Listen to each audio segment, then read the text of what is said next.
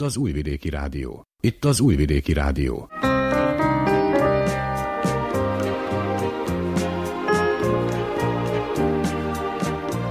Egészségügyi mozaik.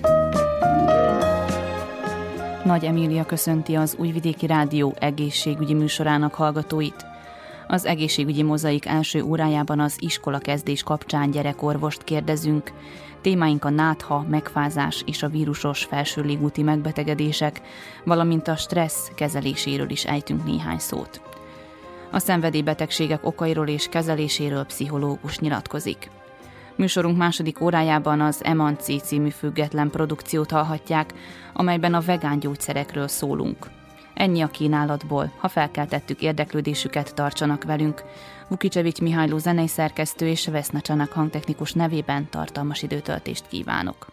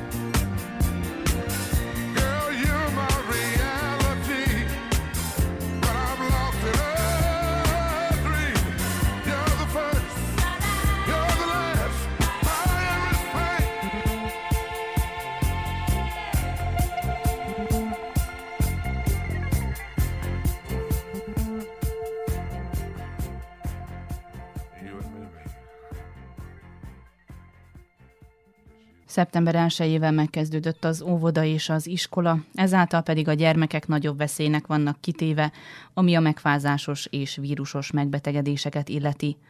A kór kezeléséről Pecsánka Gabriella gyerekorvost kérdezzük. Hát, ha a megfázás vagy az elféle felső légúti megbetegedéseknél tényleg bármelyik hónapban előfordulhatnak. Itt a legfontosabb az mindig a szülőknél, vagy mondjuk egy orvosnál, hogy megpróbáljuk elkülöníteni, hogy most egy vírusról van szó, vagy egy baktériumról. Nagyon sokszor ugye bejönnek a gyermekkel, és addig, amíg nem kap antibiotikumot, addig úgy érzi a szülő, hogy nem is lett kezelve a gyermek. Sőt, olyannal is találkozunk, aki elmegy egy orvoshoz, és aztán átjön mondjuk a kórházba is, mert hogy a gyermek nem kapott antibiotikumot, és így nincs gyógyítva. Tehát sajnos ez is még benne van a mai köztudatban, hogy ha nem kap valaki antibiotikumot, akkor ez biztos nem fog meggyógyulni, valamint, hogy minden betegségre ez a megoldás. Hát azért az ilyen jellegű problémáknak a nagy része az vírus szokott lenni.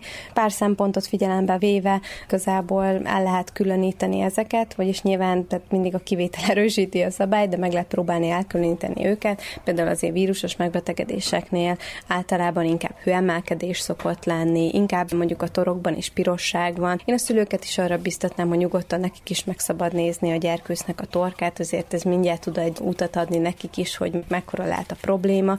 Még azért egy bakteriális megbetegedésnél inkább kifejezetten magas lázak szoktak lenni, ő nekik sűrű orváladékuk szokott lenni, még vírusnál inkább ilyen folyékony átlátszós váladék szokott lenni, valamint baktériumoknál inkább ilyen öblös, produktív, hurutos köhögés a, a jellemző. Nyilván, hogyha valakinek magas láza van több napon keresztül, akkor ott mindenképpen azt szoktuk javasolni, hogy érdemes orvoshoz fordulni, hogy megnézze, hogy mi a helyzet. Na most ugye azt sem szabad figyelmen kívül hagyni, hogy nagyon sok betegség vírusként indul, és utána pár napon belül átcsap egy bakteriális fölülfertőződésbe. Tehát azt is azért sokszor tapasztaljuk, hogy bejön a szülő, és jelzi, hogy már hogy tegnap még nem láttak semmit, ma meg már antibiotikumra van szükség. Tehát nyilván azért egy minden megbetegedés az egy folyamat. Tehát a legelején, amíg nem muszáj, tehát amíg inkább vírusnak tekintünk egy betegséget, addig annak is kezeljük. Ez nem jelenti azt, hogy másnapra nem lesz egy tűzős mandula gyulladása mondjuk ennek a talaján. Tehát ezt azért mindig figyelembe kell venni, és akkor mondjuk viszont már szükség van az antibiotikumra. Tehát, hogyha ezt nem tudjuk eldönteni, akkor inkább azt javasolnám, hogy a házi orvos ezt mindenképp ebben tud segíteni. Na most a antibiotikum terápiáknál azért nagyon sokszor azt is tapasztaljuk, hogy önkényesen otthon elkezdik szedni az antibiotikumot, mert korábban egy betegségre ezt kapta és azt használt, mert hogy most nincs idejük elmenni az orvoshoz, vagy hogy ez biztos, hogy jó lesz, tehát azért ez nem így működik. Ugye mindenféle kórokozóknak a rezisztenciára ez napról napra nő, és egyre ellenállóbbak lesznek a baktériumok, tehát egyre erősebb antibiotikumokra is van szükség, tehát ezt mindenképp azzal tudjuk kivédeni, hogy mindig a megfelelő antibiotikumot a megfelelő mennyiségben és a megfelelő ideig adjuk a betegeknek. Tehát mondjuk az, hogy valaki elkezd szedni egy antibiotikumot, és utána két nap múlva abba hagyja, mert ő már jobban érzi magától, ott az orvos azt mondta, hogy hét napig szedje, tehát ez semmiképpen nem elfogadható. Tehát ennek megvan annak az oka, hogy miért úgy javasoljuk, ahogy. Lázcsillapításnál Ugye ezekben a betegségben jellemző a lázas állapot is. Mindenképpen kiemelném azt, hogy ugye lázat az 38 fok fölött mondjuk, hogy egy gyermek lázas. Ugye általában két helyen szokták a lázat mérni, én mindenképpen azt javasolnám, hogy inkább ezekkel a hónai hőmérőkkel, valamint kisebb gyermekeknél pedig a végbélben mérjék a hőt. Azért ezek a mindenféle tapasztok, homlokra tehető lázmérők sokszor azért félremérnek, még ha nem is sokat, de azért egy lázas betegségnél ezek a fokok igenis számítanak. Na most ugye, hogyha végbélben mérjük a hőt, akkor ott mindig fontos, hogy fél fokot leszámoljunk. Tehát, hogyha 38 és fél fokos láza van, akkor valójában az egy hónapban az csak egy 38 fokosnak számít, és ugye ez a lázasságnak a határa. Nagyon megoszlik manapság abban a vélemény, hogy kell lázat csillapítani, nem kell. Ugye maga a láz az egy immun folyamat, tehát az azt jelenti, hogy a szervezetünk küzd a kórokozó ellen, semmiképpen nem kell megijedni tőle, ha ez egy nem egy kifejezetten magas láz. Ugye egy kisebb újszülött esetnél azt mindenképp orvoshoz kell sürgősen fordulni, ha lázas, mondjuk egy három hónapos, egy éves gyereknél azért egy 39 fok fölötti láznál mindenképpen szintén orvoshoz kell fordulni, még nagyobb gyerekeknél ez a 40 fok fölött van, amikor azt szoktuk mondani, hogy igen, és ott aggódni kell, és azonnal kell menni. Ha három napja magas láza van, amit nehezen tudunk uralni, nehezen csillapítani, akkor is mindig orvoshoz kell fordulni. Na most arra pedig, hogy most kell csillapítani, nem, én mindig azt szoktam mondani, hogy figyeljük a gyermeket, nyilván egy szülő ismeri leginkább a saját gyermekét. Ha ez a gyermek nem akar-e inni, Tehát itt nem is ugye enni, hanem inkább a folyadékfogyasztás emelné megint ki. Tehát ha nem akar inni, akkor mindenképpen kell csillapítani a lázát. Hogyha alusztékony bágyat, akkor szintén kell csillapítani a lázát, viszont hogyha lázas, de emellett vidáman játszik, akkor azért nem gondolnám, hogy azonnal kell. Ugye a hűtőfürdő a másik, amiben nagyon megosztanak a vélemények, hogy most kell hűteni egy gyermeket, vagy nem kell. Azért a hűtőfürdőt nem úgy kell elképzelni, hogy belerakjuk a jégkockák közötti vízbe, vagy pedig hideg vízzel letusoljuk a gyermeket. Ez egy kellemes pancsolást, fürdőzést is jelenthet. Tehát, hogyha egy gyermek ezt nem üvöltve, hanem játékkal tűri, akkor én mindig azt szoktam mondani, hogy igen, lehet hűtőfürdőztetni. Hogyha ezzel többet ártunk, mint használunk, mert az a gyermekettől még inkább feszült lesz, még inkább fölhergeli magát, akkor azért nem forszíroznám. Hát ez igazából kellemes testhőmérsékletű, tehát mondjuk ami számunkra is kellemes. Azt is szokták mondani, hogy egy magasabb hőfokról is el lehet lassan indulni, mondjuk egy tusolásnál, és próbáljuk meg szép lassan egy picikét hűteni ezt a vizet. Tehát alapból ez a víz, ez az éle fogja, tehát elviszi a hőt, elvezeti a gyermekből. Láscsillapító gyógyszereknél ugye a leggyakrabban használtak azok az ibuprofen hatóanyagtartalmak, a paracetamol tartalmazóak, valamint az amidazofen származékok.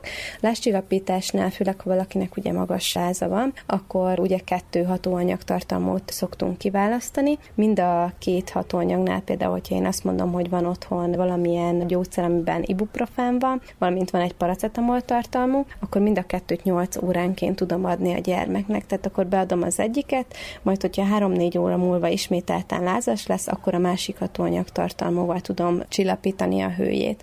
Hogyha pedig köztem megint csak lázas, akkor tudunk hűtőfürdőztetni, hogyha ezt jól tolerálja a gyermek. Mennyire érdemes tél előtt felvenni a védőoltást a náthára, megfázásra, az influenzára, illetve akkor még ide kötném a himlőt is, a gyerek himlőket, hiszen arra is ugye van a védőoltás. Védőoltások tekintetében ugye az influenzára tudunk felvenni védőoltást. Minket, mint kórházi dolgozókat azért mindig megajánlják, hogy felvegyük, és mondjuk én fel is szoktam venni a védőoltást, hiszen többek között amiatt is, hogy ne veszélyeztessek azzal én sem másokat, hogy esetleg elkapom, és utána beviszem az osztályra. Többek között mindenképpen javasolnám azoknak, akiknek az immunrendszerük esetleg gyengébb, könnyebben lebetegednek, idősebbeknek szoktuk, mint gyerekeknek is javasolni ezeket a az oltásokat. Himlők esetében ugye a rózsahimlőre arra alapból van védőoltás, tehát én még nem is találkoztam, mióta dolgozom azóta rózsahimlős gyermekkel, tehát hogy ez a betegség már a védőoltásoknak köszönhetően majdnem teljesen eltűnt. Sajnos ugye ebben sosem lehetünk biztosak, mert ugye most is, mint a kanyaró is, hogy felütötte a fejét, mindig előfordul, hogy valahol még ezek a betegségek lappanganak, és olyan környezetekben, ahol nem véd ez a nyáj immunitás, tehát ahol nincsenek átoltva a személyek, ott újra felüthetik a fejüket. A bárányhimlőre is van ugye védőoltás, újabban ezeket is ajánlani szoktuk. Sokan megkérdezik, hogy hát igazából mindannyian voltunk bárányhimlősök, és túléltük azt, tehát hogy akkor mi az, ami miatt mégis azt mondanám, hogy mondjuk a ő gyermeke vegye fel a védőoltást. Erre azt szoktam mondani, hogy azért láttam már olyan gyermeket, aki mondjuk emiatt bekerült a kórházba, mert olyan szinten elérte ez a betegség. Na most ugye a bárányhimlőnek is azért ott idegrendszeri érintettsége is lehet, és akár egy agyvelőgyulladást is, valamint kisagyi érintettséget is ki tud alakítani, valamint akár egy tüdőgyulladást is okozhat. Tehát igen, nagyon sokan vagyunk, akik ezt teljesen szerencsésen tünet nélkül, vagyis kis viszketéssel, meg pár heggel megúsztuk, viszont vannak olyanok, akiknek ez egész komolyan ki tud jönni, és nem kockáztatnám meg, hogy pont az én gyermekem legyen az, aki emiatt mondjuk kórházba kerül. Továbbá ugye az sem mindegy, hogy mondjuk lesz rajtunk két pötty, vagy mondjuk annyi van, hogy az egész testünk tele van vele, és ez egy azért egy kellemetlen betegség. Arról nem is beszélve, hogy nagyon sok mindenkinél ugye maradandó hegeket okoz, és ha nem muszáj, akkor nem, nem kockáztatnám, hogy mondjuk a gyermeknek az arcán vagy a testén megmaradjanak ezek a hegek. És mi van azokkal a felnőttekkel, akik gyerekkorban nem kapták el, milyen veszély fenyegeti őket, ha még a védőoltást nem vették föl? Hát erre azt szoktuk mondani, és inkább azt tapasztalom, mondjuk én is, hogy azért egy felnőtt mindig nehezebben viseli ezeket a betegségeket, mint egy gyermek. Akikre igazából kifejezett veszélyt jelent, azok inkább a terhesek. Ugye ezeknek magzatkárosító hatásaik vannak ezeknek a megbetegedéseknek, tehát ők azok, akik kifejezetten veszélyeztetettek ebből a szempontból. Mindenféle vírusos felsőrögítő megbetegedéseknél az alap, amire oda kell figyelni mondjuk gyógyszerelésnél, vagy amiket ajánlani szoktam, az ugye, hogyha van orváladéka, akkor mindenképpen orcseppet érdemes. Na most azért, mert mi nem látjuk, vagy nem bírjuk kifújni az orrából, viszont észleljük azt, hogy gombócos a beszédhangja. Tehát nagyon sokszor van gyerekeknél, hogy nem kifele folyik az orrából, hanem hátra befele a torkába folyik ez a váladék, onnan pedig lefele a gyomrába. Na most ez azért veszélyes, mert innen szokott rácsúszni a fülükre, valamint hogyha lefolyik a tüdejükre, akkor ez ugye hörkurutot vagy tüdőgyulladást is tud okozni. Tehát ilyen esetben mindenképp szoktam orcseppet ajánlani, rendes orcseppet, tehát aminek rendes hatóanyag tartalma van, nem csak ezeket a sósvizet, ormosó folyadékokat. Ugye rendes orcseppet általában öt napig lehet használni, utána szüneteltetni szoktuk, mivel ugye tud hozzászokást eredményezni, de az öt nap alatt ez nem alakul ki. Tehát ilyen esetben mindenképpen ez fontos, és a köztes időkben, amikor nem adjuk az orcseppet, akkor pedig nyugodtan lehet, vagy előtte egy ormosó folyadékkal jól átmosni az orrát, kisebb gyerekeknél, ha nem tudja kifújni, akkor kiporszívózni, és utána pedig beadni ezt a hatóanyag tartalmú orcseppet. Antihisztamint szoktunk vagy cseppbe, vagy szirupba, vagy nyilván tablettába ajánlani. Ezek általában a duzzanatot, tehát ezeket a nyálkártya duzzanatokat szépen tudják csökkenteni. Egyre több családnak van az otthonában mindenféle inhalációs porlasztók készülék. Ezek nagyon hatékonyak tudnak lenni, ha valakinek van otthon.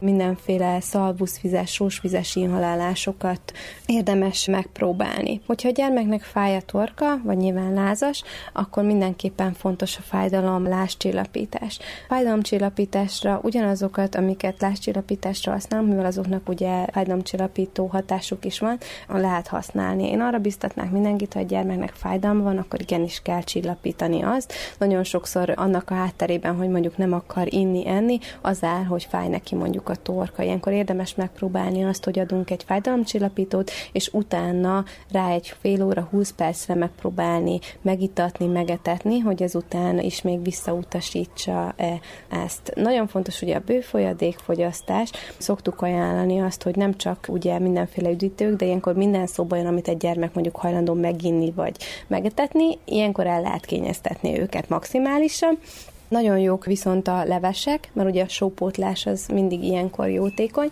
tehát hideg vagy langyos leveseket érdemes megpróbálni, megetetni velük.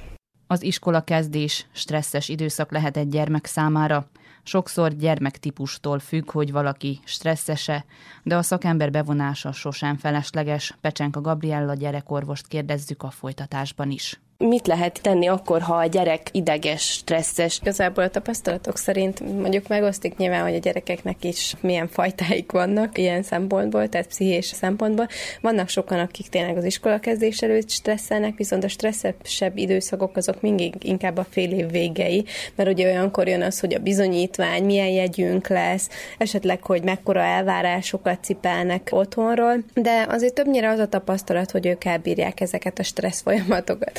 Szóval néha előfordul az, hogy bekerülnek ilyenkor egy kis hasfájással, melkasi fájdalommal, tehát nyilván a gyerekeknél is előfordulnak ilyenkor. Tehát valahol ki kell, hogy ez ütközön. Nem feltétlenül fog ő leülni és azt mondani, hogy anya, én ettől nagyon félek, vagy ez, ez nagyon rossz, hanem mondjuk lehet hallotta, hogy a nagymamának fáj a feje, és onnantól kezdve őnek is inkább produkál egy ilyen jellegű tünetet. Nyilván egy ilyen gyerek bekerül hozzánk, akkor nagyon fontos az előbb, hogy ki kell zárni ténylegesen azt, hogy nem -e valami szervi átérés van, és akkor utána nyilván nyilván mindig fontos kitérni arra is, hogy ő esetleg milyen tanuló, hogy érzi magát az iskolába, de mondjuk ilyenkor az is elő szokott fordulni, hogy nem tud rendesen beilleszkedni mondjuk egy közösségbe. Ezek a gyerekeknél is nagyon sokszor van, hogy ilyen jellegű szervi panaszok jelentkeznek, vagy bántja őket valaki. Szóval ezt érdemes azért körbejárni.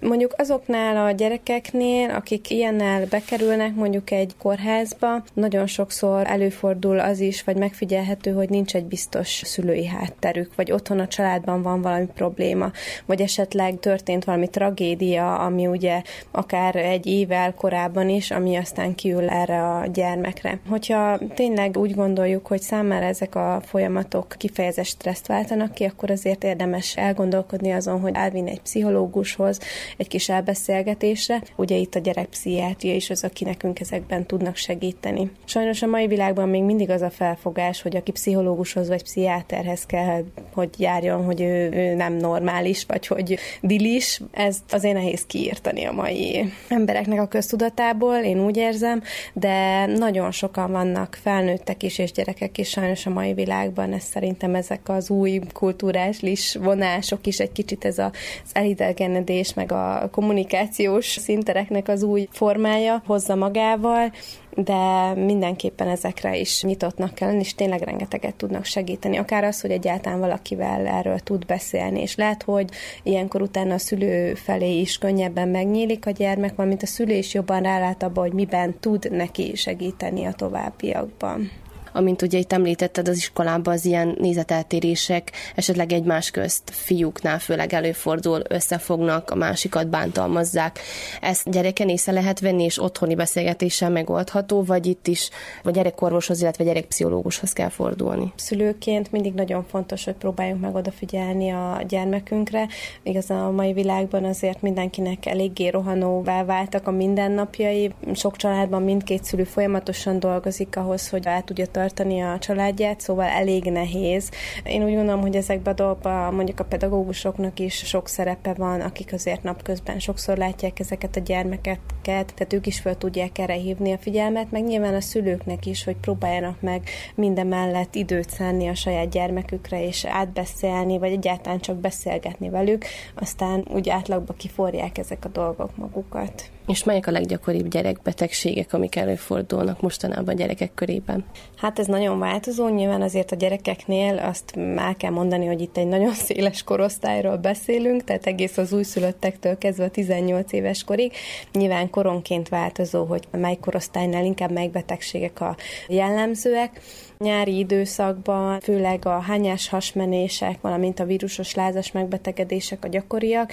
Ugye ilyenkor sokat járunk fürdőbe, valamint olyan helyekre, ahol rengeteg ember megfordul, elutazunk valahova. Na most itt tipikusan ugye el lehet kapni mindenféle hányás hasmenős vírusokat. Mindig nagyon fontos az, hogy odafigyeljünk a higiéniára, ugye gyerekeknél ez még kifejezetten nehéz, és ezeknél a betegségeknél is, mint mondjuk egy ilyen vírus, mindig az a legfontosabb, főleg minél kisebb egy gyermek, hogy figyeljünk arra, hogy ne száradjon ki. Tehát ugye a gyerekek ugyanolyanok, mint az idős emberek, tehát pillanatok alatt akár egy-két hányástól, vagy egy-két hasmenéstől képesek olyan szinten kiszáradni, hogy egy nagyon elesett állapotba kerülnek, tehát hogy mindig a folyadékpótlás az, amire leginkább figyelni kell. Nyilván, hogyha ezt mondjuk nem tudjuk kontrollálni, nem tudjuk tehát nem tudjuk a megfelelő bevitelt szinten tartani, akkor ilyenkor mindenképpen orvoshoz kell fordulni. Ezeknél a gyerekeknél egy infúziónak a bekötése csodákra képes, tehát hogy pillanatok alatt ki tudnak tőle simulni, jobban tudnak lenni. Mondjuk ez sokszor megtévesztő is lehet, mert ez nem azt jelenti, hogy meggyógyult, hanem azt, hogy éppen szinten tartjuk ezt a betegséget, vagy ezt a problémát. Erre egyébként manapság nagyon jó kis ilyen rehidráló folyadékokat is lehet a gyógyszertárba kapni, tehát mondjuk ha ilyen nyaralást vagy ilyen betegség felüti a családban a fejét, vagy gyermekeknél, akkor mindenképp azt javasolnám, hogy próbáljuk meg ezeket pótolni. Ezek általában gyógyszertárba kaphatóak, szerintem bárhol tudnak ebben nekünk segíteni, ha megyünk ilyen jellegű problémával, hogy mi az, ami ott helyileg kapható, valamint ugye az elsődleges cél az, hogy bőven igyon, még ha enni nem is tud, az nem szokott probléma lenni, nyilván mi is a betegek vagyunk, akkor azért nem kívánjuk az ételt, de a folyadékfogyasztást azt mindenképpen fontos forszírozni egy gyermeknél. Ugye mi az, aminél mondjuk egy kiszáradásnál figyelnünk kell? Nagyon fontos az, hogy mi is meg tudjuk kitélni szülőként. Nyilván, hogyha egy gyerek nagyon elesett állapotban van, aluszékony, alig bír fölkelni, az mindenképpen olyan jel, amivel azonnal orvoshoz kell fordulni, valamint meg tudjuk nézni akár a nyelvét, mennyire száraz, esetleg van-e rajta fehér lepedék, ezek mind kiszáradást jelzik számunkra, vagy mondjuk egy újszülöttnél vagy egy csecsemőnél, aki még ugye kitapintható a kutacsa, hogyha ez be van lapulva, és az ujjunk alatt érezzük, hogy be van a csonthoz képes testve, ez is mindenképp azt jelzi, hogy nem megfelelő a folyadék fogyasztása. Gyerekeknél is van egy jó példa, tehát azoknál a gyerekeknél, akiknek van mondjuk egy nagy testvérük, vagy többet járnak közösségbe, vagy mondjuk egyáltalán elkezdik a közösséget, mondjuk egy bölcsödét vagy óvodát, azért az első időszak szerintem ezt minden szülő el tudja mondani, az elég nehéz és beteges szokott lenni. Aztán egy idő után megerősödnek, és megszerzik a kellő immunitást, és utána már kevésbé fogják elkapni ezeket a betegséget. Szóval nálam is ez ugyanúgy, és a kollégáimnál is, akik olyan frissen kezdők, ez megfigyelhető volt, hogy azért elejével elég sok mindent elkaptunk. De azt is megtanultuk, hogy jobban odafigyeljünk a saját higiéniánkra is, mert mint hogy a kezünkkel ne nyúljunk az arcunkhoz, mindenképpen folyamatosan fertőtlenítsük a kezünket, ha kell, akkor maszkot húzunk fel, de emellett meg is erősödtünk szerintem, úgyhogy jelenleg már azért úgy gondolom, hogy ellenállóbbak vagyunk ezzel szemben. Az egyik kollégám szokott ezzel viccelődni, hogy ugye nagyon sokszor készítenek mindenféle antitest kivonatokat, amiket a gyógyításban alkalmazunk, és hogy a legjobb, hogy az a gyerekkorosok vére lenne erre, mivel nekünk van a legtöbb ilyen antitestünk mindennel szembe. Ugye amikor a gyerekek elindulnak iskolába, óvodába, hogy ezt említetted is, akkor nagyon nagy a veszély annak, hogy elkapnak mindenféle betegséget. Hogy lehet akkor mégis fölkészíteni az ő immunrendszerüket? Mennyire megbízhatóak a mostani vitaminok, vagy ezek a pesgő tabletták, multivitaminok? Hát nagyon sok szülő fordul hozzánk ezekkel a kérdésekkel. Azért azzal legyünk tisztában, hogy most attól, mert egy gyermek elkap betegséget, vagy mondjuk a nagyteső otthon van, és ő hazahordja az óvodából már a picinek az összes minden kórakozót, ez nem feltétlenül lesz a későbbiekben rossz a számára. És ugye a mai világban nagyon sokan a másik végletbe is beleesnek a túlzott higiéniával és a túlzott védelemmel. Tehát azért egy normális immunrendszernek a működéséhez ezekkel a kórokozókkal, még hogyha nem is nyúlunk ki tőlük teljesen, de valamilyen szinten találkoznunk kell, kell, mert ez kell ahhoz, hogy kialakuljon a megfelelő immunrendszerünk. Tehát az, hogy most valaki szed vitaminokat, ezt mindenképpen javasolni szoktuk, nem szoktuk azt mondani, hogy felesleges, viszont egy normál táplálkozás, egy normál gyermeknél, akinek nincsen semmilyen kísérő betegsége, azért ez magától ki kell, hogy alakuljon. Nyilván egy kis támogatás, egy kis vitaminkomplex az sosem fog ártani, valamint tényleg, ami nagyon fontos, hogy a megfelelő higiéniát kialakítsuk. Semmiképp nem túlzásokba esve, de azért megpróbáljuk a gyermeknek azt megtanítani, hogy igenis étkezés előtt mosson kezel, és mondjuk ide sorolnám akár a fogmosást is, ami azért nagyon sok helyen hiányzik, hogy igenis a száját is tartsa rendben, tusoljon le a ruháját is, hogy tartsuk tisztán. Tehát ezek úgy gondolom mind nagyon fontosak.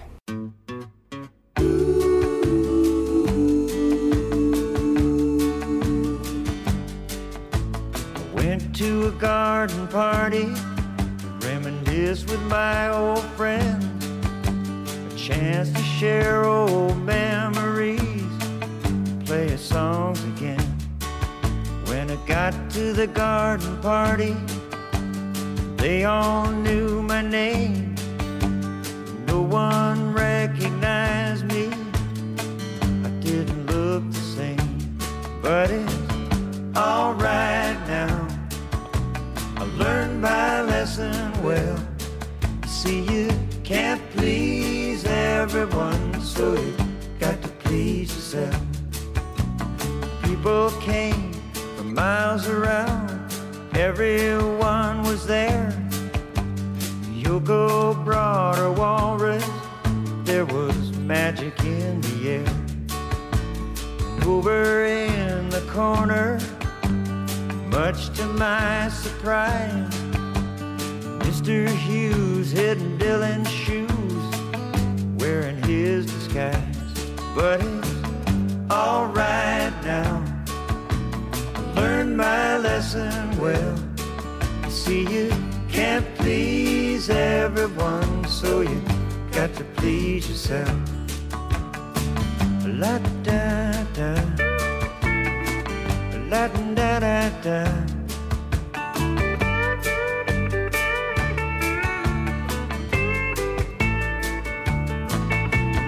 Played them all the old songs Thought that's why they came.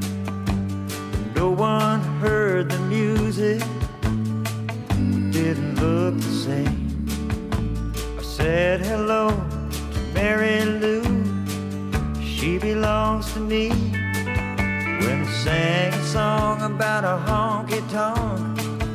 It was time to leave, but it's alright now. Learned my lesson well. See, you can't please everyone, so you got to please yourself. A la da da, a la da da da.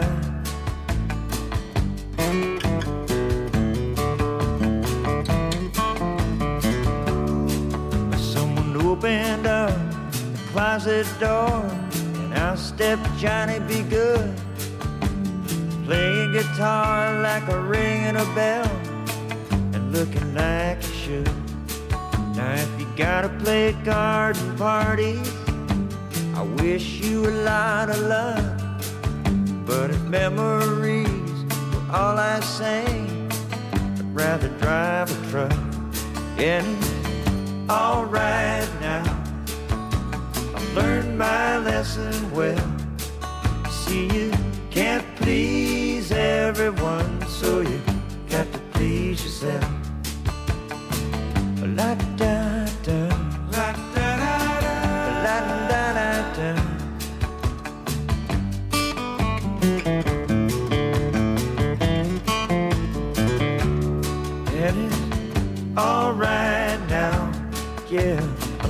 Learned my lesson well.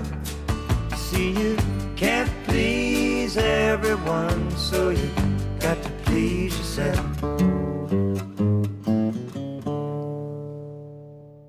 A szenvedélybetegségeknek több fajtájuk van, függhet valaki akár egyes ételektől, alkoholtól, cigarettától vagy narkotikumoktól. A kamaszok esetében sokszor baráttól vagy a társaságtól érkezik az első káros szer.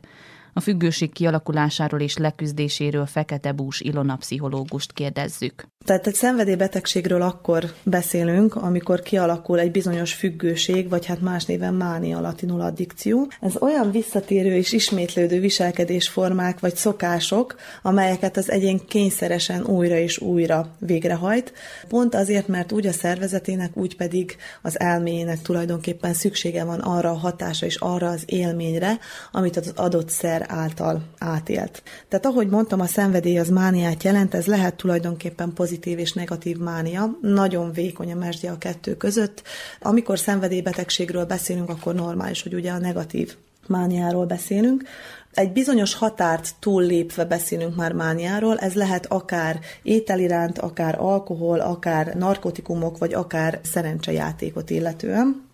Hazánkban az egyik legális, úgymond szenvedélybetegség az ugye a dohányzás, aminek tulajdonképpen az egészségre pozitív hatása nincsen. Negatív viszont ugye annál több. Nem csak magára a dohányzóra, hanem indirekt hat a környezetére is, mégpedig passzív dohányosoknak hívjuk őket, ugye, mert a dohányzó által kifújt, valamint elfüstölt nikotint, azt ők is beszívják. Tulajdonképpen a legerősebb és legkárosabb összetevője az a nikotin, amely az ember számára az egyik legerősebb méreg, viszont a cigaretta égése közben nagyon nagy része elég, ezért nem jut be a szervezetünkbe. Azonnali hatásként emeli a pulzusszámot, a vérnyomás szűkíti a bőrpólusait, valamint a bőr ereit, és számos halálos kimenetelű betegségnek is lehet az okozója. Tehát lehet ez akár vérerekbetegsége, akár pedig kancerogén megbetegedés. A következő, amit úgy röviden említeni szeretnék, mert sajnos minél inkább elterjedtebb környezetünkben, az az alkoholizmus. Az alkoholnak szintén nincsen pozitív hatása a szervezetre konkrétan, tehát túlzott és masszív alkoholfogyasztás esetén beszélünk alkoholizmusról, sejtölő hatása van a szervezetben. Tehát védekezik a szervezet a más sejteken keresztül, azok bontják le tulajdonképpen az alkoholt ecetsavra, valamint vízre, amely így távozni is tudna a szervezetből, viszont ezek annyira lassú folyamatok, hogy mire elpárologna vagy távozna a szervezetünkből, tehát az idő alatt nagyon nagy része felszívódik, és ebből alakulnak ki ugye az alkoholnak a különböző hatásai. Általában az ittas ember az gátlástalan, nem képes összerendezett mozgásra, nem képes reális gondolkodásra, ebből alakulhatnak ki aztán különböző kellemetlen szituációk, konfliktusok, veszekedések az emberek között függőség alakul ki nagyon nagy részt, tehát az alkoholtól relatív gyorsan ki tud alakulni egy függőség. tulajdonképpen azt mondják, hogy az alkoholizmusból felépülni nem lehet. Tehát hiába gyógyítják az alkoholizmust, és hiába teszi le valaki az alkoholt, ez az egyik szenvedélybetegség, ahol a legnagyobb százaléka van a visszaesésnek. Tehát amikor már alkoholizmusról beszélünk, és valakinek nem jut a szervezetébe megfelelő mennyiségű alkohol, tehát elvonási tünetek alakulnak ki, ezt úgynevezett delirium tremensnek hívják, ez egy borzasztó állapot, tehát itt nagyon nagy mértékű remegés, halucinációk, fizikai fájdalom alakulhat ki, izzadás, az erek szűkülése, tágulása, vérnyomás ingadozás, tehát ez egy borzasztó állapot, aki már látta, ne adj Isten, az gondolom nem szeretné újra rendszeres fogyasztása káros hatással van a rövid távú memóriára, ami aztán hosszú távon elég nagy problémákat jelenthet.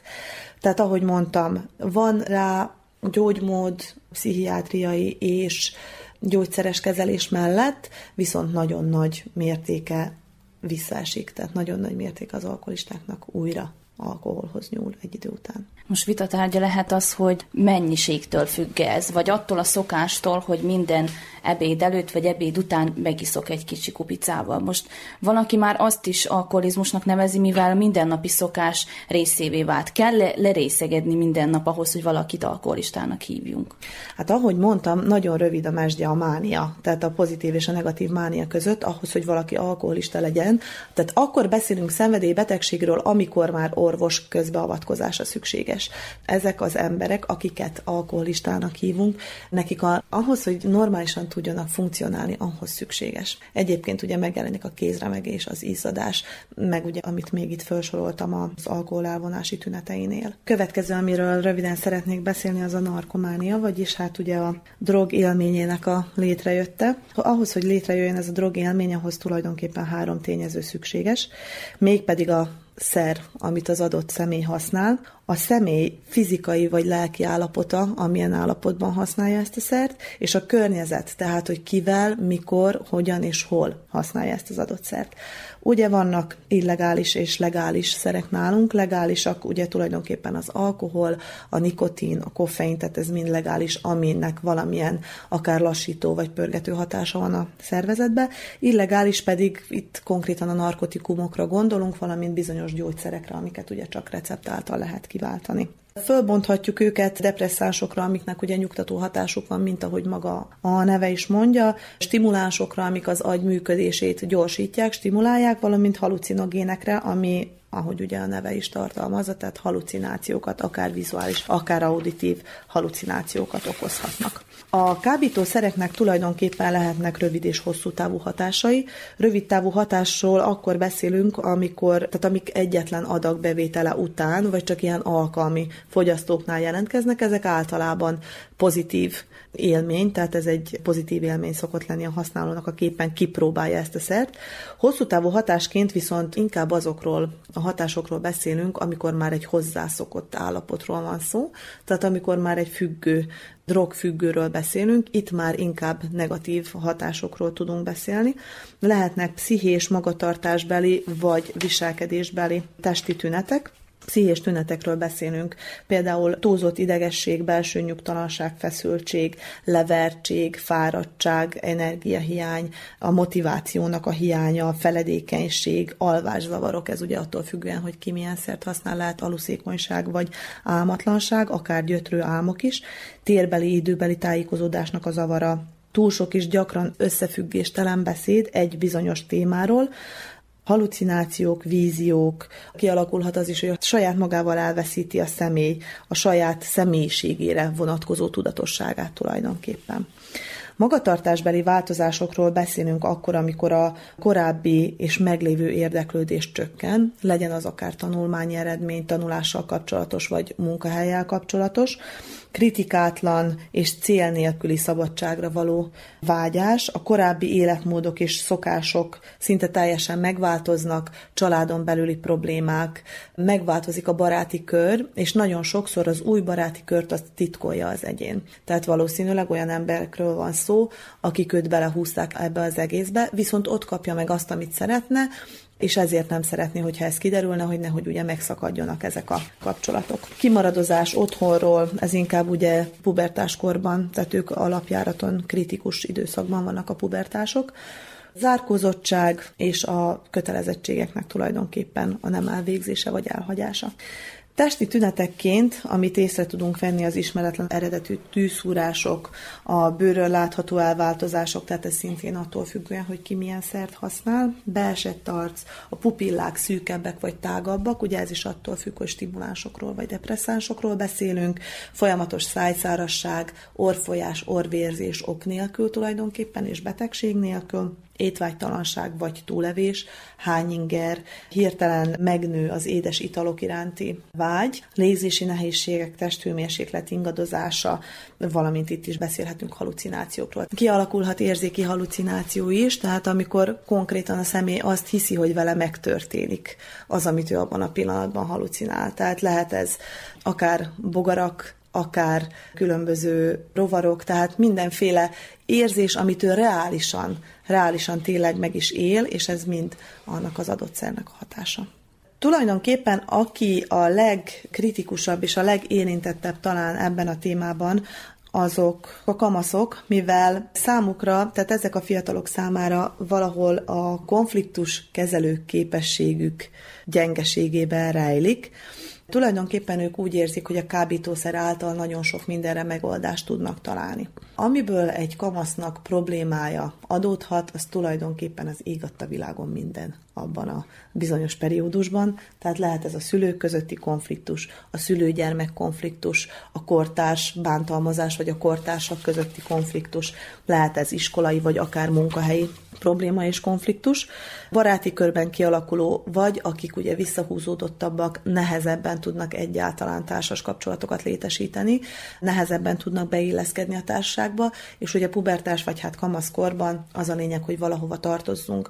Nagyon sokszor magát a narkotikumokat divatból próbálják ki, valamint úgy érzik, hogy így tudnak egy adott társasághoz tartozni, hogyha ők is kipróbálják, és ők is belevetik magukat ugye ezekbe az élményekbe. Sokszor úgy is alakul, hogy baráttól, barátnőtől, élettárstól kapják az első, az első adagot, aztán, hogyha az egy pozitív élmény, akkor szeretnék újra és újra átélni, és azért is akarják újra és újra megismételni tulajdonképpen ennek a szernek, ennek az adott szernek a fogyasztását. A hajlamosító tényezők tulajdonképpen ugyanazok, mint bármilyen más szenvedélybetegség kialakulásánál, tehát lehet ez a sikerélmény hiánya, akár az iskolában, akár a baráti körben, tanulási nehézségek, kudarc élmény, agresszív magatartás, befolyásolhatóság, tehát hogyha valaki gyengébb karakter vagy gyengébb személyiség, akkor ők sokkal könnyebben irányíthatóbbak, és sokkal könnyebben tudják magukat alávetni, tehát alárendeltebbek és könnyebben próbálnak ki bizonyos szereket. A fogyasztás gyakoriságának szempontjából beszélhetünk alkalmi drogfogyasztókról, vagy függőségtől, szenvedőktől, ugye, mint ahogy az elnevezés is mondja, alkalmi drogfogyasztók akkor, hogyha csak bizonyos alkalmakkor, tehát néha-néha visszatér ez a drogfogyasztás, de csak bizonyos alkalmakkor, szenvedi betegségről, vagyis függő, drogfüggőkről pedig akkor beszélünk, amikor valaki rendszeresen, tehát a szervezete már kívánja, csak így tudja elérni a normális nívót, hogy normálisan tudjon funkcionálni a mindennapokban, ami ugye aztán már később átáll egy betegségre, egy függőségi alakul ki. Tulajdonképpen a szükséges és egyre növekvő adag megszerzése a napnak a lényege, tehát abból áll minden pillanat és minden gondolat, hogy minél előbb megszerezzem azt az adagot, amire ugye nekem szükségem van. Mint ahogy elmondtam az elején is, szenvedélybetegségről akkor beszélünk, amikor már az orvosi beavatkozás elkerülhetetlen, tehát anélkül, hogy orvos beavatkozon, anélkül nem tudja az adott személy letenni azt a bizonyos szert. A szenvedélybetegségek újabb fajtája a játékfüggőség. Ennek az állapotnak a kialakulása sokszor a magánéletben kialakult sikertelenségben keresendő. Mindenképpen érdemes szakembert bevonni. A gond viszont általában az, hogy ezek az emberek nem ismerik el, hogy kóros az állapotuk. Fekete Bús ironapszichológus nyilatkozik. Ami napjaink szintén jellemző betegsége, az még a játékfüggőség, amit két részre oszthatunk, mégpedig szerencsejátékra és videó vagy komputerjátékokra tulajdonképpen.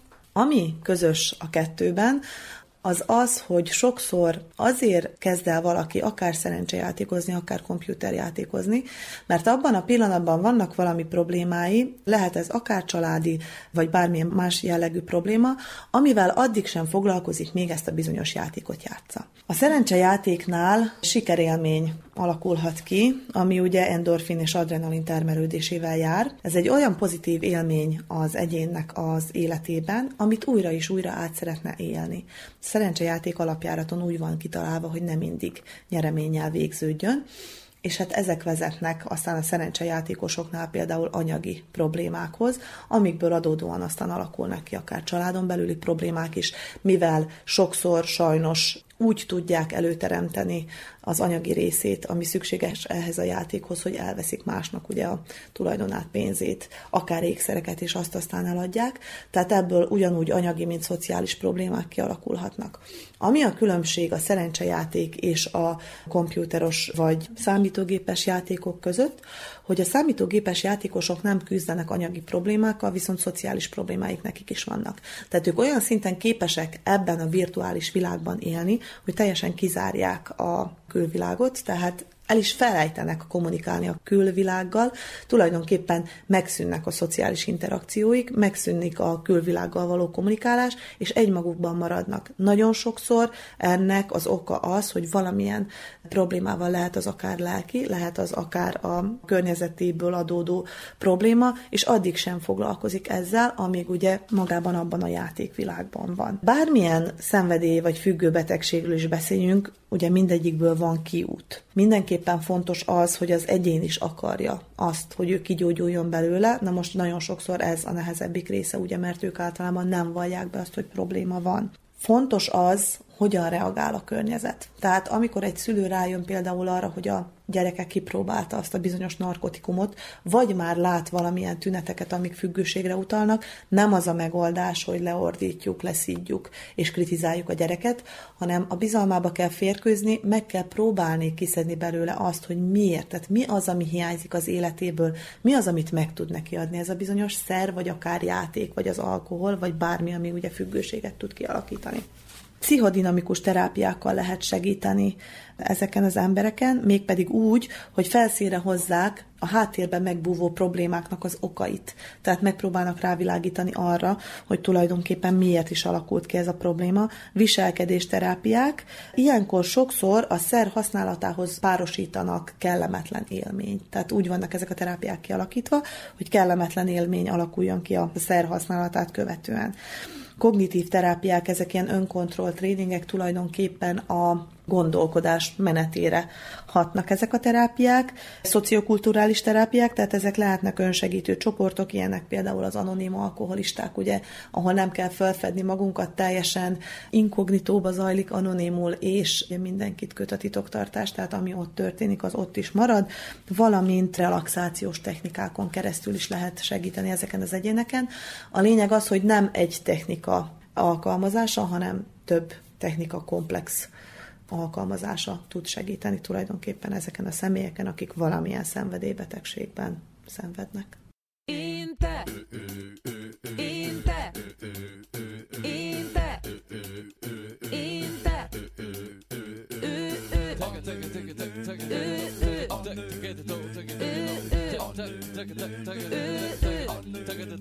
ez mind, ez mind,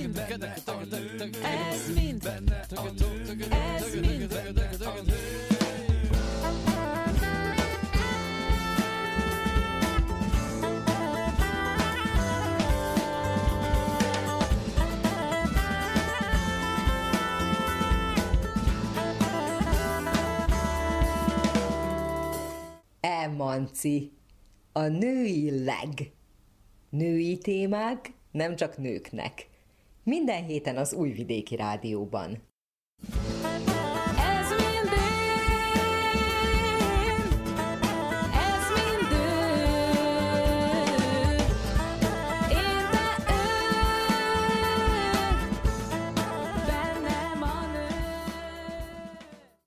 Szép napot kívánok! Raffai Ágnes köszönti az Újvidéki Rádió minden kedves hallgatóját. A vegánság egyre népszerűbb, egyre gyakoribb életmód, akár nálunk Vajdaságban is. Már beszélgettünk arról, hogy mitől vegán egy-egy étel, mik az előnyei és mik a hátrányai ennek az életmódnak.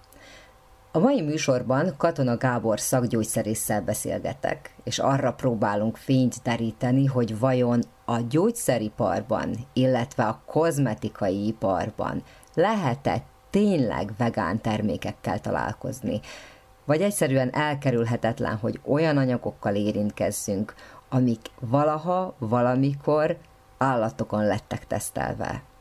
Tartsanak velünk!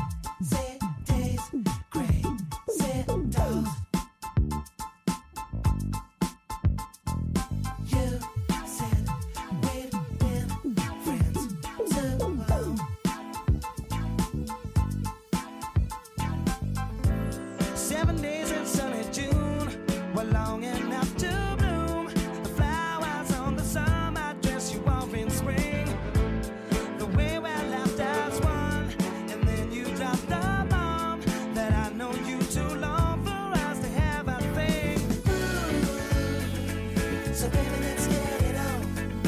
Drinking wine and killing time, the summer sun.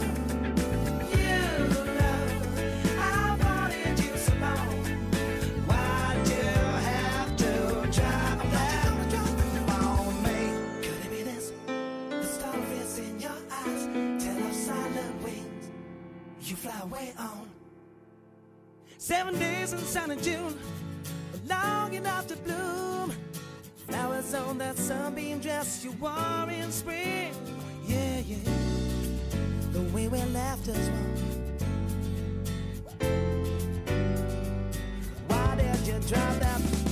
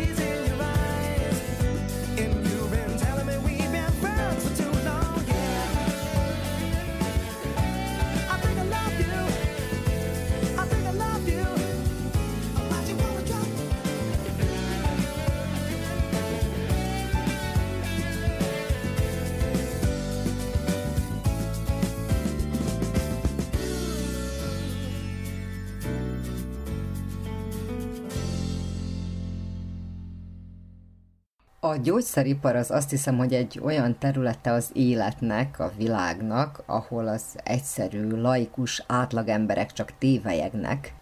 Én nagyon sokszor furán érzem magam, amikor bemegyek a gyógyszertárba, és ott kérek segítséget. Mert tudod, annyit lehet olvasni a gyógyszermafiáról, meg a különböző átverésekről, hogy egyszerűen nem bízom abban, hogy tényleg a megfelelő gyógyszert kapom el a gyógyszertárban, vagy tényleg azt kapom meg, amire igazán szükségem van. Mert igazából nekem bármit mondhatnak, vagy bármit a kezemben nyomhatnak a gyógyszerészek, én nem tudom, hogy velem mi történik, vagy nem látom át ezt az egészet.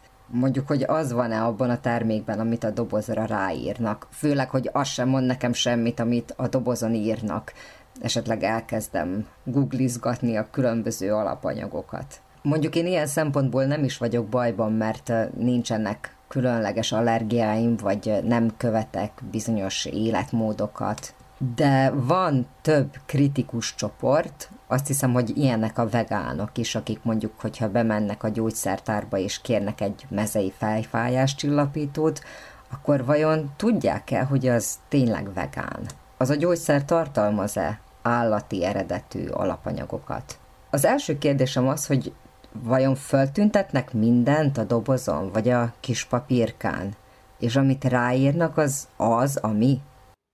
Csak visszautalnék az első mondatokra, úgy, ahogy az orvos-beteg is egy bizalmi viszony, ugyanúgy a, a beteg gyógyszerész vagy patikus között is egy, egy bizalmi viszonynak kell kialakulnia. Valamilyen szinten a kezükbe adjuk a, az egészségünket, az életünket, ezek az emberek tényleg arra tették fel az életüket, hogy segítsenek másokon, úgyhogy én mindenféleképpen azt javaslom, hogy találjuk meg a, a saját patikusunkat, gyógyszerészünket, akiben megbízunk, úgy, ahogy az embernek van választott orvosa is.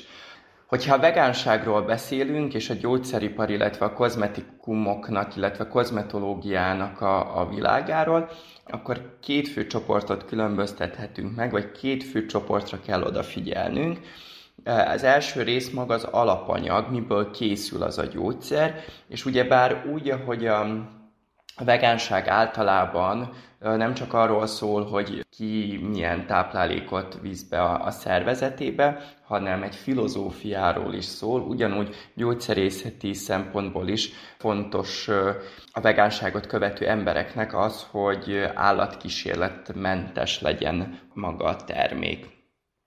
Hogyha gyógyszerről beszélünk, akkor szinte kizárható az a dolog, hogy, hogy ne legyen állatokon tesztelve a gyógyszer, mert nagyon fontos állatkísérletek is vannak a klinikai vizsgálatok előtt, de ezt pont azért tesszük, hogy az emberekben ne juttassunk valami olyan dolgot, ami, ami akár halálos is lehet, úgyhogy vegán gyógyszer filozófiai szempontból nem létezik.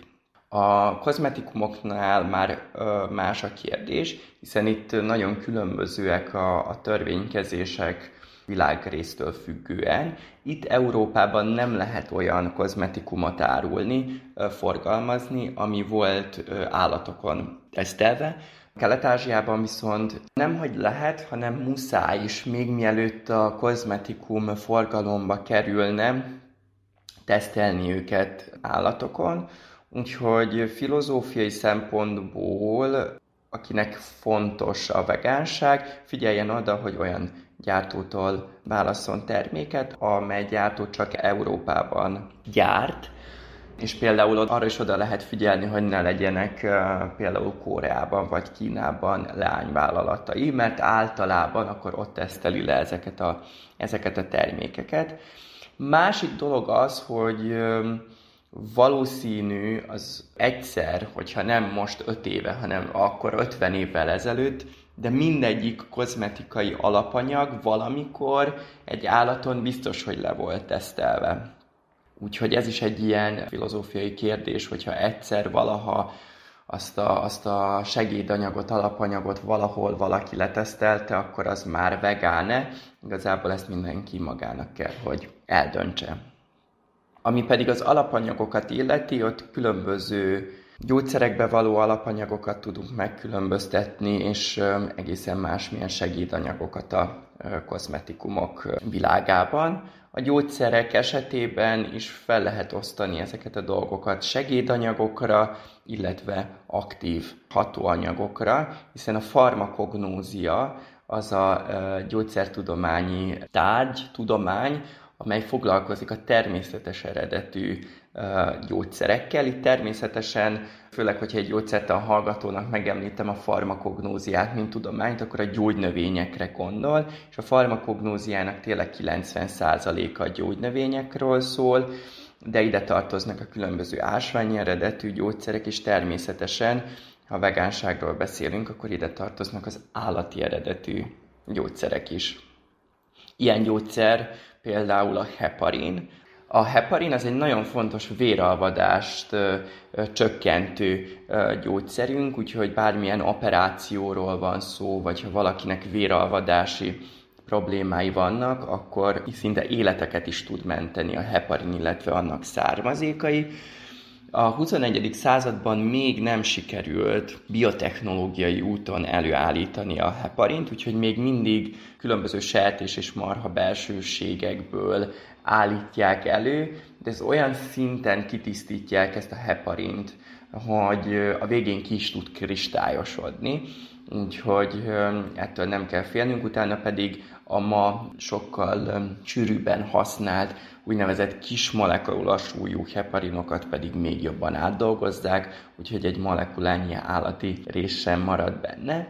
Az előbb megemlítettem a biotechnológiát, Például az inzulin is régen, amikor felfedezték, akkor a rákövetkező pár évben még állati hasnyálmirigyből, sertés és marha hasnyálmirigyből vonták ki, de hatástani szempontból volt muszáj valamilyen megoldást találni arra, ne állatokból vonják ki, hiszen az állati inzulin az különbözik annyira az emberi inzulintól, hogy különböző allergiás reakciókat is okozott eh, embereknél. A biotechnológia az arról szól gyakorlatilag, hogy eh, különböző mikroorganizmusoknak a génállományát átalakítjuk, azért, hogy alkohol vagy széndiokszid helyett, ugyanúgy, ahogy a, például a pálinka vagy a borfőzés készítés során ezek a mikroorganizmusok a növényi cukrokból alkoholt állítanak elő, vagy hogyha kenyeret dagasztunk, akkor a lisztből, a keményítőből széndiokszidot, ami felfújja a kenyeret. Átalakítjuk annyira a genetikai állományukat, hogy alkohol és széndiokszid helyett például inzulin termeljenek, utána ezt a terméket ugyanúgy leszűrik és átdolgozzák, áttisztítják, úgyhogy színtiszta inzulinhoz jutunk a, a végén. A heparin esetében még dolgoznak ezen a technológián, de az inzulin az ilyen szinten teljesen vegán, hiszen a vegánok is fogyasztanak különböző erjesztett növényi készítményeket is, úgyhogy a biotechnológia ilyen szempontból nem kellene, hogy akadálya legyen ennek az életmódnak. Amire még odafigyelhetünk gyógyszerek vagy akár étrendkiegészítők esetén, az a glükozamin, a kondroitin, illetve a kollagén. Ezeket az anyagokat különböző portszerűsítő készítményekben találjuk meg, vagy a kollagént ugyebár, mint Nutri kozmetikumot, a szépségipar is használja, de nem bőrre kenve, hanem szájon át elfogyasztva, hiszen nem csak a porcoknak tesz jót a kollagén, hanem serkenti a bőr természetes kollagén termelődését is, hogyha őt elfogyasztjuk. Az a baj a glükozaminnal és a kondroitinnal, hogy tengeri herkentyűkből állítják elő még ma is, a kollagének között pedig marhahal vagy baromfi kollagénnel találkozhatunk, úgyhogy ilyen értelemben a táplálékkiegészítőknek a fogyasztása az teljesen kizárt vegán egyének esetén. D-vitaminnál figyelhetjük meg a vegán marketinget, hiszen a D3, tehát az állati eredetű vitamint, D3 vitamint gyapjú zsírból állítják elő, ami ugyebár állati eredetű, a D2 vitamint különböző gombákból, a D2 vitamin is egyébként hasznosul a szervezetben, de gyógyszerészeti szempontból sokkal jobb választás a D3 vitamin, úgyhogy én mindenkit arra pusztítanék, aki nem vegán, hogy ha módjában áll, akkor bár állati eredetű, de D3 vitamint pótoljon. Az omega-3 zsírsavnak a pótlása is ma már nagyon népszerűvé vált, hál' Istennek, ennek egyébként tényleg tudományos háttere is van, hogy miért fontos omega-3 zsírsavakat pótolni. Itt is megjelent a vegán marketing, hiszen nagyon sok gyártó hirdeti az ő termékét vegánnak, hiszen a különböző növényi olajokban, főleg a lemmagolajban nagyon sok növényi eredetű omega-3 zsírsav található, Bár ugyanígy szakmai szempontból, hogyha omega-3-at szeretnénk pótolni, akkor megint sajnos azt kell mondanom, hogy állati krill vagy hal olaj alapú omega-3-at jobb pótolni. Sokkal jobban, akár százszor vagy ezerszer jobban hasznosul az állati eredetű omega-3, mint a növényi. Természetesen itt is, hogyha már megemlítettem az étrend kiegészítőknek a fogyasztását, a hangsúly az azon van, hogy tényleg a táplálkozásunkon keresztül vigyük be ezeket az anyagokat. A táplálék kiegészítők az csak a táplálkozást egészítik ki, úgyhogy jobb odafigyelni, hogy táplálkozás útján vigyük be ezeket, a, ezeket az anyagokat, de ha már étrendkiegészítőkhöz nyúlunk, akkor érdemes kikérni például a gyógyszerésznek a, a véleményét is. Nem minden esetben jobb az állati eredetű étrendkiegészítők, bár most, ahogy felsoroltam a, a D-vitamint, a kollagént, vagy az omega-3 zsírsavat, szakmai szempontból azt kell mondanom, hogy az állati eredetűek jobbak az ember számára. Ennek valószínű biológiai okai lehetnek, hiszen a mi biológiánk, az ember biológiája sokkal, de sokkal jobban hasonlít az állatokéra, mint a növényekére.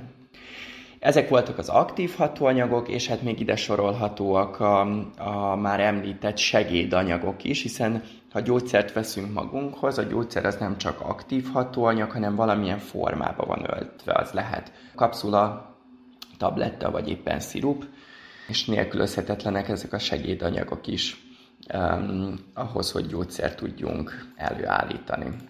Ilyen segédanyag például a zselatin. A zselatin azt ugyebár tudjuk, hogy állati eredetű, a laktóz, mint töltőanyag, az tejcukor, a tej sem vegán, és hát ide tartozik a méz, nagyon sok szirupot, főleg köhögés elleni szirupot édesítenek mézzel, hiszen nem csak édesítő segédanyag, hanem be tudja vonni a nyálkahártyát, és csökkenteni tudja a köhögési ingert.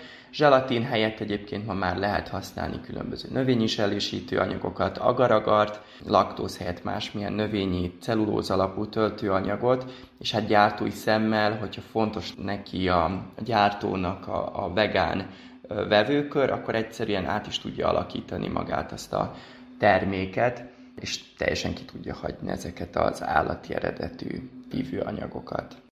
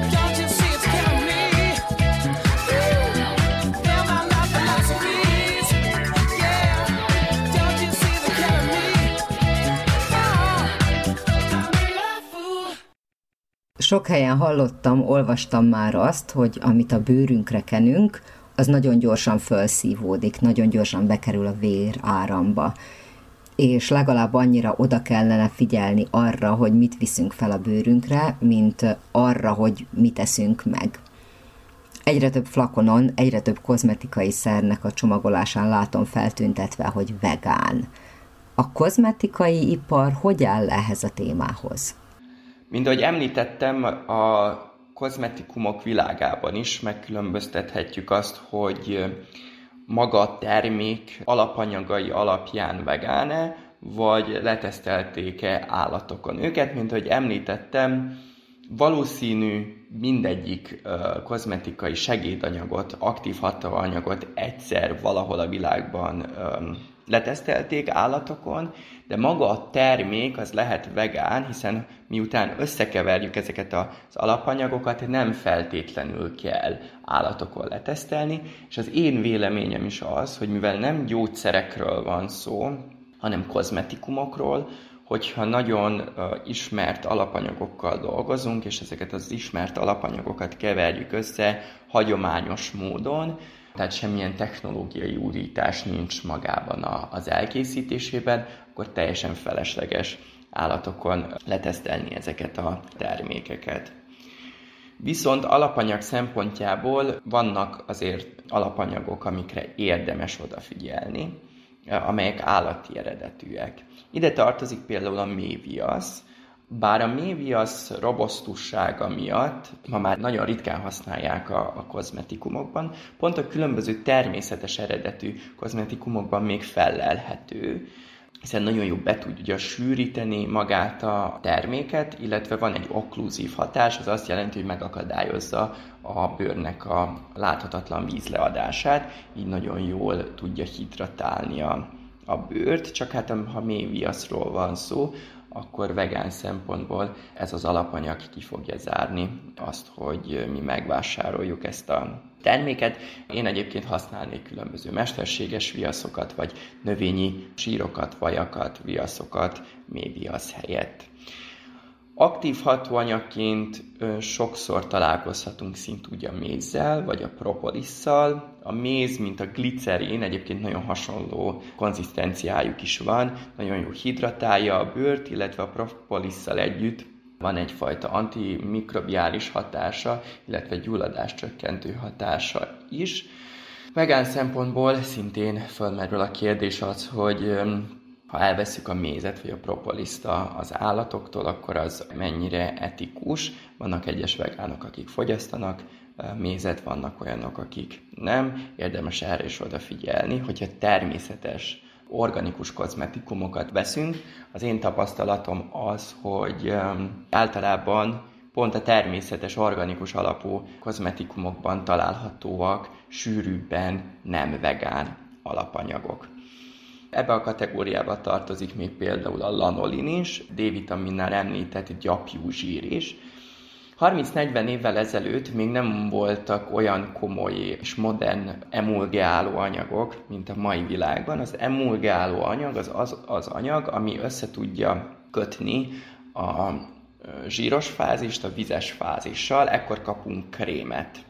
Hiszen a lanolinban nagyon sok koleszterin van, úgy, ahogy például a tojás sárgájában is, és hogyha valaki már készített például majonézt, az tudja, hogy a tojás sárgája nélkülözhetetlen ahhoz, hogy a citromlét össze tudjuk vegyíteni az olajjal, hiszen azt mindannyian tudjuk, hogy a víz és az olaj nem keveredik. De ahhoz, hogy krémet tudjunk készíteni, muszáj ezt a kettő dolgot összekötnünk. És hát a lanolin az régen egy nagyon-nagyon fontos gyógyszerészeti vagy kozmetikai alapanyag volt, hiszen nagyon fontos emulgáló hatása van, ez mellett egyébként nagyon jó hidratálta is a, a bőrt, Ma már egyébként egyre ritkábban használjuk, hiszen allergizálhat, illetve ma már használhatunk sokkal modernebb emulgáló szereket, de a régi gyógyszertári kenőcsökben, ezekben a hagyományos termékekben még megtalálható a lanolin, úgyhogy ilyen esetben figyeljünk oda, olvassuk el az összetevő listát, hogy tartalmaz-e gyapjú zsírt a termék. Bár most említettem, hogy a lanolin inkább a hagyományos termékekben található, az utóbbi 5-10 évben és a koreai termékek európai piacon való megjelenésükor egyre népszerűbbek lettek a csiganyál tartalmú készítmények. Egy bizonyos típusú csigának a nyálát, főleg a koreai kozmetikumokban elég gyakran használják. Egy tudományos vagy kozmetológiai szempontból szerintem túl is van misztifikálva ez a hatóanyag, nagyon jó hidratálja a bőrt, segíti a bőrnek a regenerációját, és még a koreai termékeken tíz dolog fel van sorolva, hogy mire jó a csiganyál. Nem rossz szerintem, és egyre több tudományos publikáció is születik arról, hogy valóban milyen hatása lehet. Én még adnék neki egy 5-10 évet.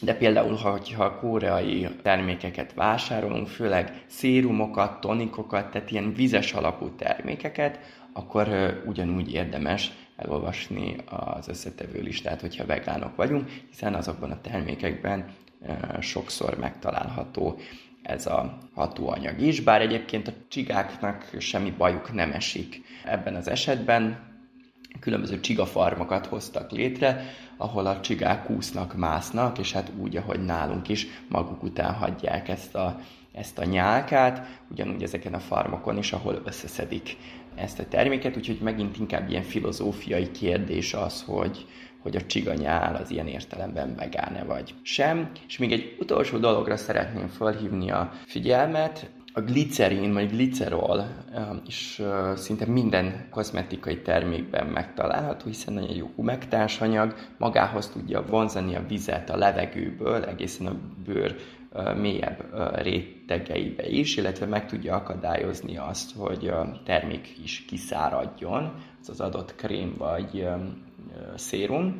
Viszont a glicerin lehet állati eredetű is, bár ma már bioglicerint használnak legtöbbször, és az azt jelenti, hogy növényi eredetű zsírokból előállított glicerinről van szó, csak az a baj a glicerinnel, hogy nem kell feltüntetni a kozmetikai terméken, hogy milyen eredetű, Úgyhogy sosem lehetünk biztosak abban, hogy vegán a termék vagy sem, hiszen a glicerint zsírokból állítják elő, és teljesen mindegy, hogy állati zsírról van szó, vagy növényi olajokról. Ilyenkor érdemes utána nézni magának a gyártónak, esetleg küldeni neki egy e-mailt, és megkérdezni, hogy milyen glicerinnel dolgozik. Ez azért tartottam fontosnak megemlíteni, mert tényleg minden kozmetikumban szinte megtalálható ez a humektáns anyag, és hát az a baj, hogy sosem tudhatjuk azt, hogy növényi vagy állati eredetűen.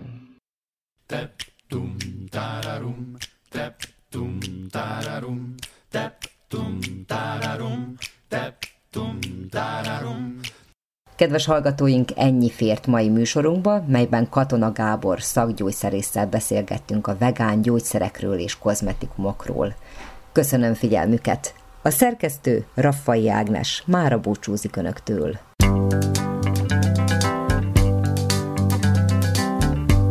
We're caught in a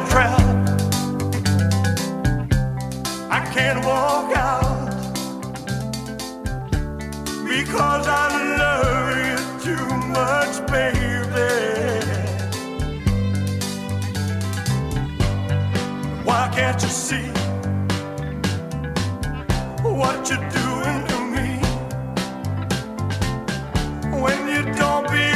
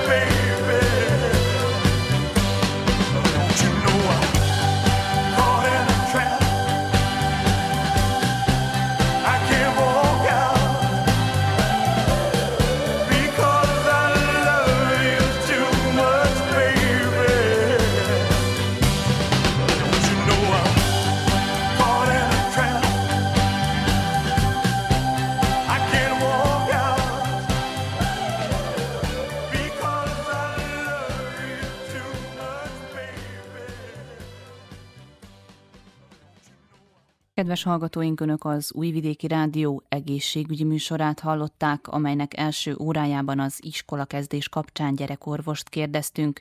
Témáink a nátha, megfázás és a vírusos felső légúti megbetegedések voltak, valamint a stressz kezeléséről is ejtettünk néhány szót. A szenvedélybetegségek okairól és kezeléséről pszichológus nyilatkozott. Műsorunk második órájában az Emanci című független produkciót hallhatták, amelyben a vegán gyógyszerekről szóltunk. Vukicsevics Mihályló zenei szerkesztő és Vesznacsanak hangtechnikus nevében Nagy Emília köszöni meg hallgatóink figyelmét. Műsorunk visszahallgatható a www.rtv.rs per honlapon, a médiatárban, az egészségügyi mozaik cím alatt. Az egészségügyi műsorral a jövő héten is a szokásos időben csütörtökön délelőtt a 10 és az esti ismétlésben a 8 órai hírek után jelentkezünk. További szép napot és jó rádiózást kívánok!